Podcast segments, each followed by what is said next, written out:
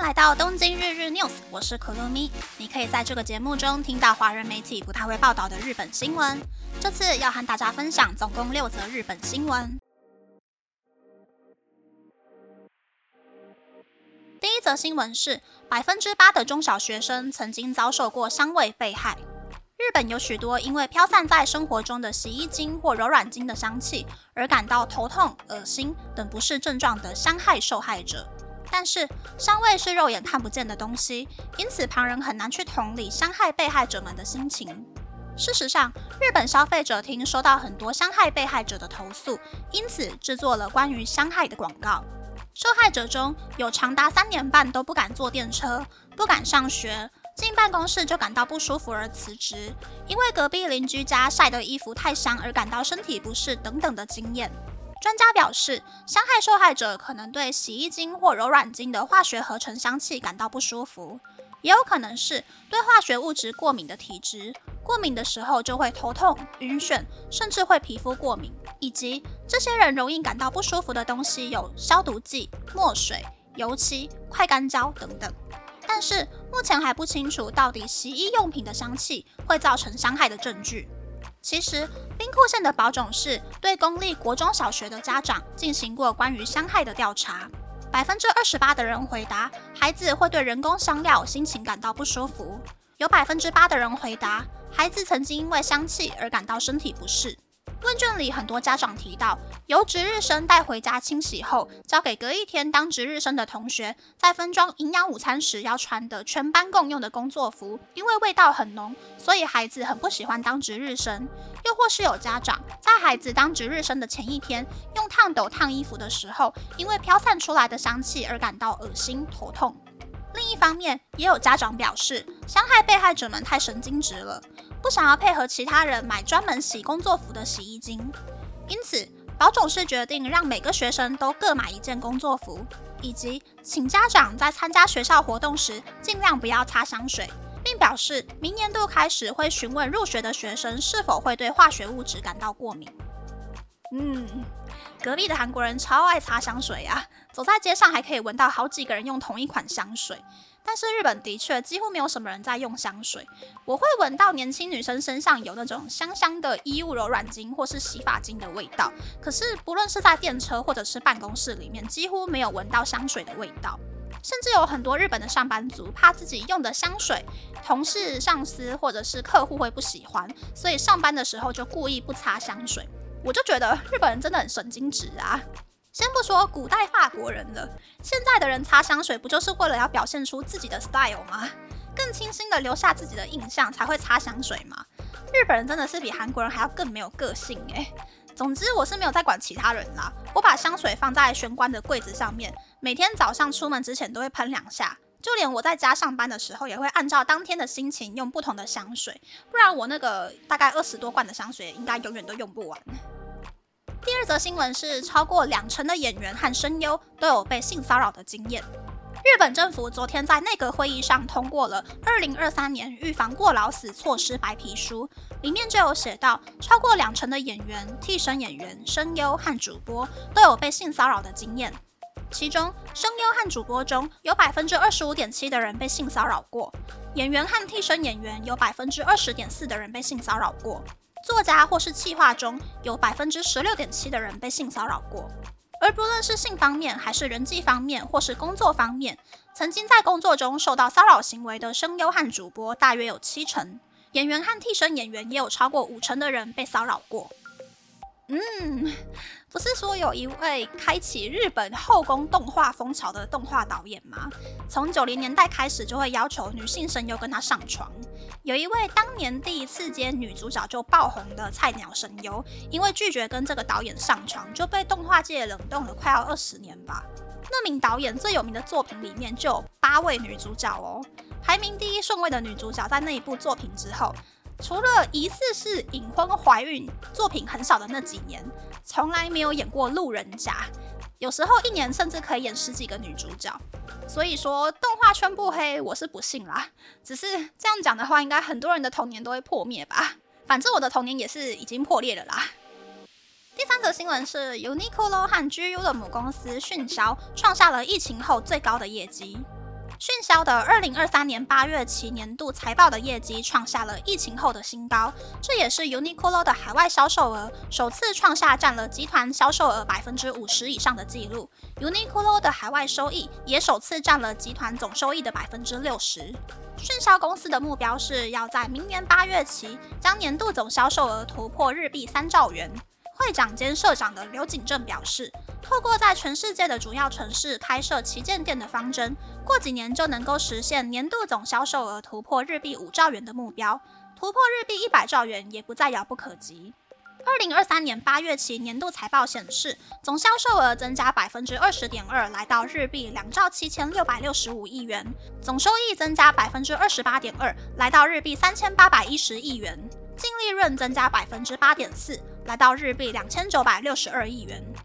Uniqlo 的海外业绩让集团财报表现变好，大中华地区以及东南亚地区的获利能力最高，北美和欧洲展店的速度也加快了。而日本国内的 Uniqlo 在春夏两季高温的加持下，销售额和收益都有明显的成长。外价格的影响，客单价增加了百分之十一点一，cover 掉来客数下降百分之三点一的影响。而 GU 也因为重磅连帽卫衣和宽版工作裤等热销商品，让销售额和收益增加。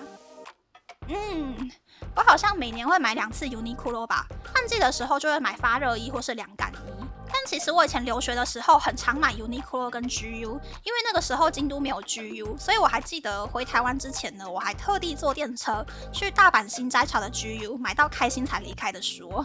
但是现在 Uniqlo 跟 GU 的材质都变差了，Uniqlo 的设计也变得很没有风格，很容易在日本撞衫。GU 则是看照片好像蛮不错的，但是材质不好，所以撑不起版型。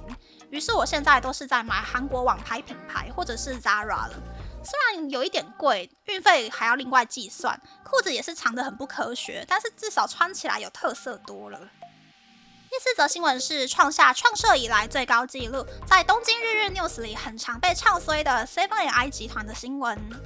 Seven I 集团表示，今年三月到八月上半年度销售额是日币两千四百一十一亿元，比去年同时期增加百分之二点七。也因为日币贬值的关系，销售额凭空增加了日币九十七亿元，成为创设以来上半年度成绩最好的记录。其中，日本 Seven Eleven 的总销售额增加了百分之九点三，门市平均的单日销售额第一次超过了日币七十万元。但是，海外 Seven Eleven 的总销售额下降百分之二点四，原因是美国的通货膨胀让消费者的购物意愿下降。此外 cvi 集团加强自有品牌的产品种类，预计在二零二五年度将自有品牌产品的销售额提高到百分之三十三点五，比去年度增加百分之九点一的程度。嗯，我在别家新闻看到的图表示，日本 Seven Eleven 的业绩很好，海外 Seven Eleven 的业绩不算好，但是也不差。但是 Seven I 集团发家的伊藤洋华堂业绩超级无敌差，已经在谷底了，还可以再掉下去。所以即使卖掉了搜狗西武百货，搭配日币下跌。Seven I 集团今年上半年呢，还算是交出了不错的成绩单。但是看了迅销还有 Seven I 的新闻之后，就可以发现，有在海外扩店的日本企业，即使海外或是本国里面有一边的生意不是挺理想的，但是托日币贬值的福，都会莫名的赚大钱。再这样下去呢，我是真的觉得日本本土企业会慢慢的消失不见。下一次转职，我就要选有认真在搞海外事业的日本公司，或是直接选生跟日本的外商吧。第五则新闻是，日本的地方超市一间接着一间倒闭。根据帝国数据银行的调查，去年就有二十二家超市倒闭，里面包含了冲绳县的中原商店、广岛县的樱岛超市、京都府的石富等地方重要的超市。即使是今年拥有十三间店铺的日本鸟取县农会底下的超市，也在二月宣布倒闭。创立于一八九七年的青森县老牌超市佐藤长，也在六月宣布破产。在疫情期间，人们习惯出一次门就买很多东西回家，因此超市获益良多。但乡下地区的超市受到人口减少、顾客年纪大、很难到店铺购物的窘境，地方的超市在无法和连锁大型超市互相抗衡的情况下，纷纷宣布破产。日本农林水产省的食品取得问题网站中写道，离家最近的超市在五百公尺以外，必须要开车才可以到达，但却因为不能开车而买不了东西的六十五岁以上的老人叫做购物难民。二零一五年，购物难民大约是八百二十四万六千人，比二零一零年多出了一百万人。神户国际大学的中村智彦教授就表示，以前的超市是在多种条件叠加之下才会宣布破产，但战后婴儿潮逐渐高龄化，购买的商品数量减少，在人口下降速度较快的乡下地区，地方的超市受到巨大的冲击。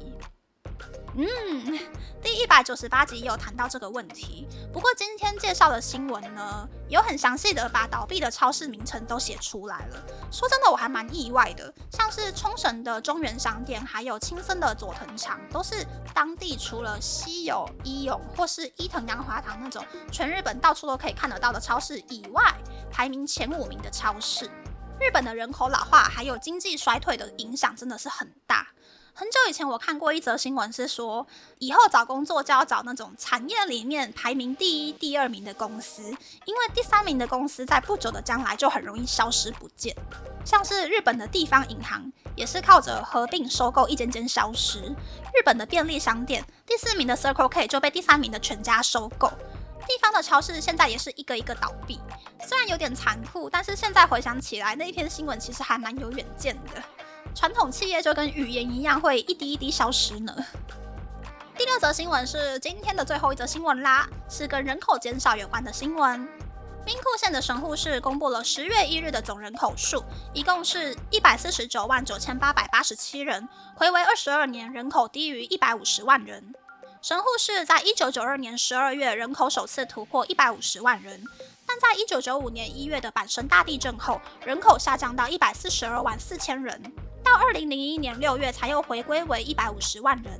神户市长曾经在五月份的记者会中说过，因为出生人口大幅减少，神户市的总人口下降速度是自己上任时从未想象过的速度，并表示希望能够构筑一个让女性可以一边工作一边养育小孩的环境。虽然出生人口下降，但至少让每个孩子都能够好好的成长。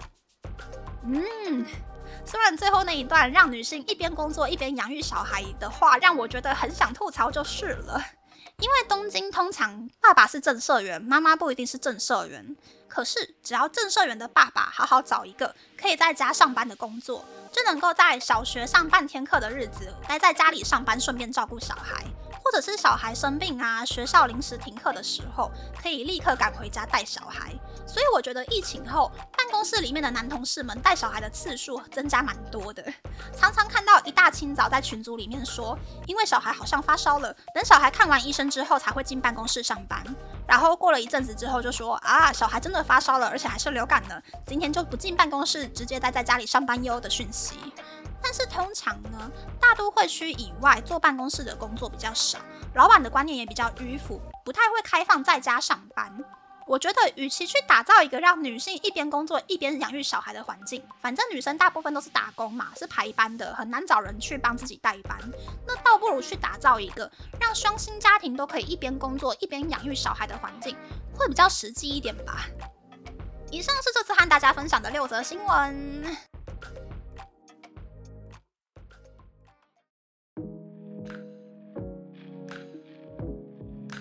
下来想和大家分享，我是真的真的很认真在进行每天走路或是跑步一小时的运动菜单呢。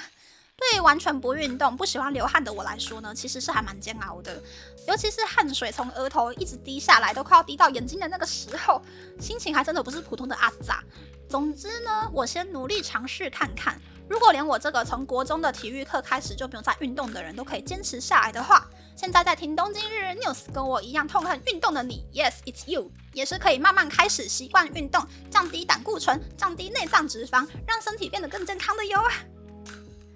这次的分享就到这边，不知道大家喜不喜欢这样的节目呢？欢迎大家留言和我分享你的想法。喜欢这个节目的朋友，可以在 Apple、Spotify、Google、三岸 KKBox、My Music、First Story、Mixer Box 等 Podcast 平台和 YouTube 订阅《东京日日 News》，多多按赞、评分或是填写资讯栏的节目优化问卷，帮助这个节目变得更好。还可以在 Instagram 或 Search 追踪《东京日日 News》Day Day Tokyo 的账号哦。拜拜。